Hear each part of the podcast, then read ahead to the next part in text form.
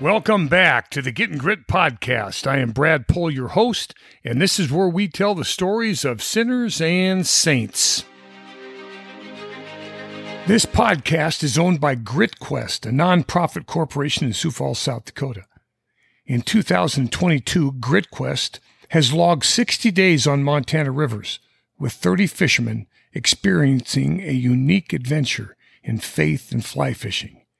These are all professionally guided trips, lodging in excellent facilities with fine food and drink.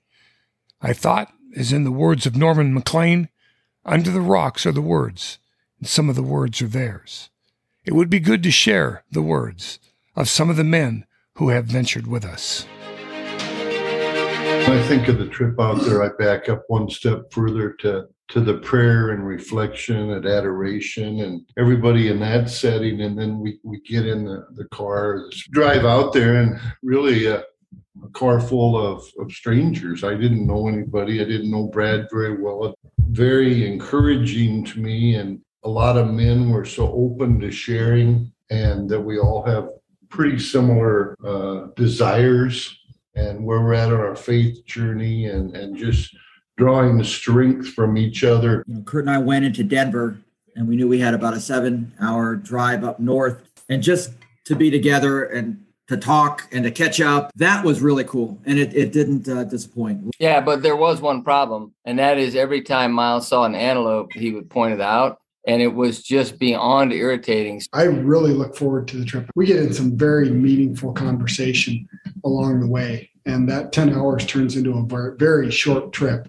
But recently, just listened into Father Mike or the Bible in a year.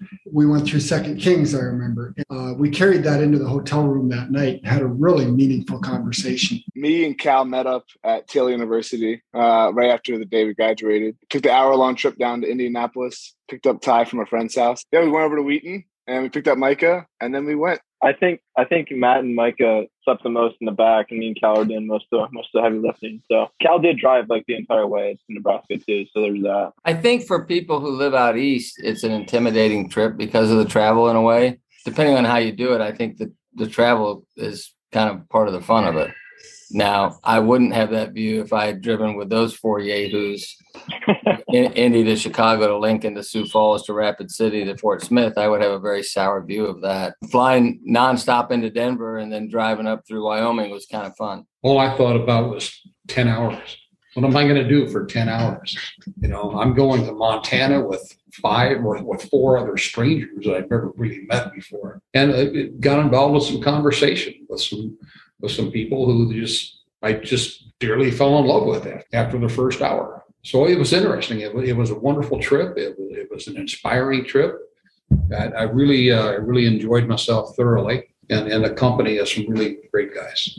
There's something about the long hours in the car ride with, with your brothers that kind of miserable that kind of bonds you together, though. It's always a good memory. I when we went in the truck with Brad, I mean, him and I had a really good conversation about Catholicism and uh, versus Protestantism and talking about Martin Luther and a bunch of different topics, a lot of questions going both ways. And yeah, and then we had plenty of good conversation in our car too about every topic possible, including the metaverse.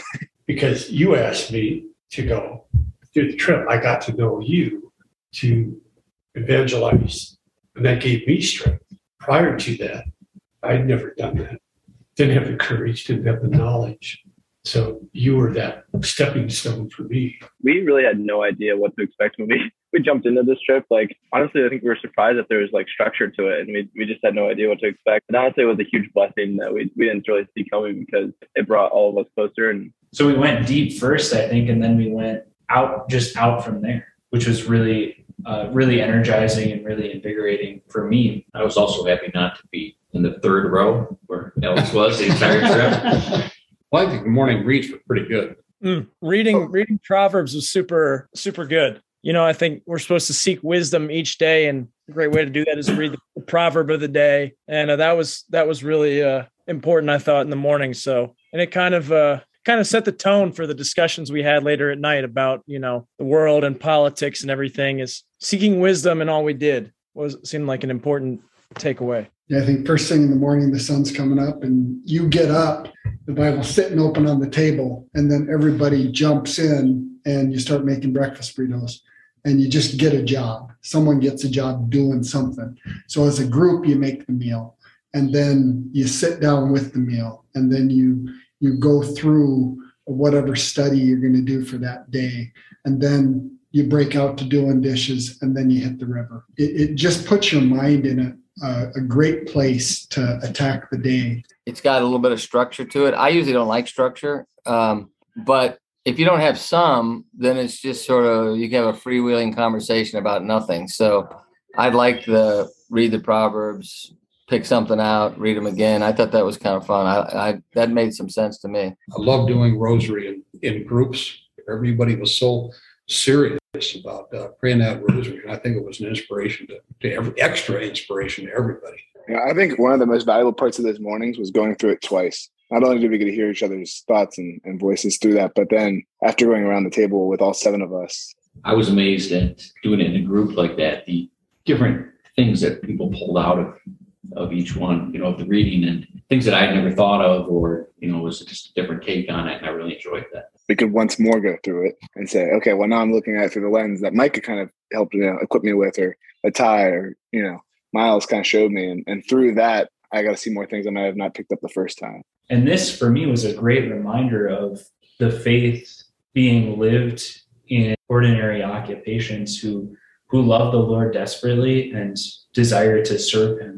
I thought the topics were pretty uh, pretty appropriate for the times, and yet through that all was the theme of of, uh, of, the Lord and being grounded in God's word. That really puts us on a rock. There's something to draw from that when you have a room full of guys enjoying being together. It's an amazing location. Montana's so beautiful. You feel like you got really good self reception to God because you're in God's country, and it's just really a neat thing to do.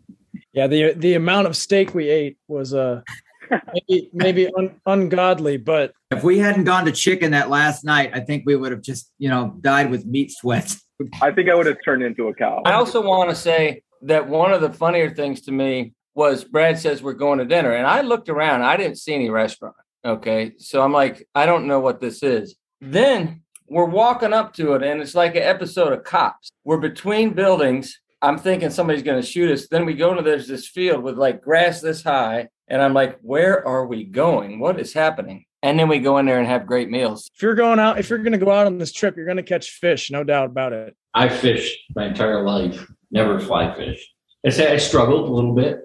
The guy, both guys were extremely knowledgeable and patient and uh, patient, and patient, yeah, patient. Caught quite a few fish, I thought, the first day, and then the second day, it really clicked. You had to definitely play the fish more than I'm used to. Um, they fought really hard, especially the big ones. And if you didn't play them and there was a large fish, you would break the line. Where uh, these, where you thought you had a monster fish, and it usually was a monster fish. So, but it was amazing. Uh, fly fishing, you know, it's a thinking man sport. You got to really concentrate, watch that bobber. And for me, and Kurt will probably amen this because my wife certainly laughed when I explained my my problem. I'm just looking at everything I'm looking at the distant mountains. There's there's a magpie. There's a red-winged blackbird, and uh, to concentrate, you know, it, it got to the point on the first day where the guide says, "Okay, we're going to move now upstream a little bit. Hey, you can look around now." I knew right then that I was like, okay, this guy's really not digging how I fish, but I yield the balance my time. And I'm really impressed with the guides. I mean, uh, they're great guys. I mean, what they can do with novice fishermen, just put them on the water and catch 22 inch rainbows I only go fishing with Cal. I've never. I that's the only reason I do it because my son likes it.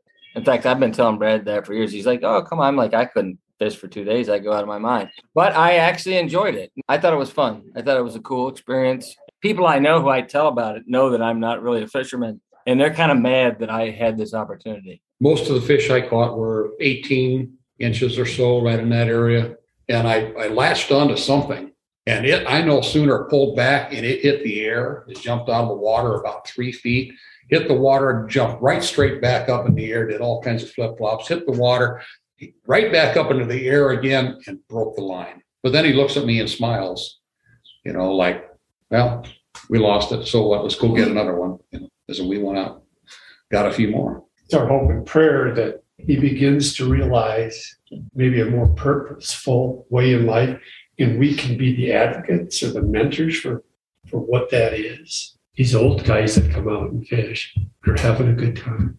They've got something that I want. You know, how do I get there? It's just fellowship. Such a neat place to get away from everything, have like minded people going after a, a, silly little fish with a pea brain. Prefer this trip any day. And it's, but at any point in my life, I would have found this trip more refreshing. An MVP goes to Ty on that deep dust how dark it was, right? How how even Micah saw the bear. But Ty, I don't know if you wanted to put an ear tag in it or weigh it. What was really going on? Oh yeah, but that was Cal and Micah you, chasing the bear, like you know. I and Cal could have taken that bear. That's where it all begins. One yeah. guy says the other guy can take the bear. All you have to do is slap it, and you you're in the team.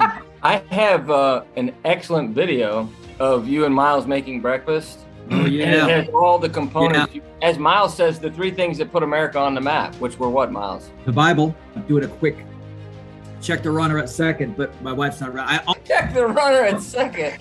yeah, just not a stretch. All right. you know what I'm talking about, Cal. All right. Give me number two, Kurt. Tobacco. Tobacco. Right. And number three is whiskey. Whiskey. So all those are in the thing. We didn't we didn't stage it. It just happened to be how yeah. it, yeah. poured out. I yield the balance of my time.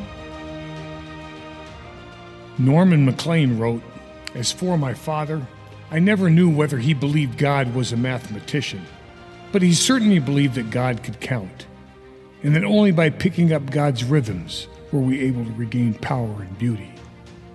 We take trips to Montana starting in March and ending in October. Visit our website at www.gritquest.com. It's a special time for you to enjoy with your closest friends or men who will be. And remember, all good things, trout as well as eternal salvation, come by grace. And grace comes by art. And art does not come easy. Ain't it so?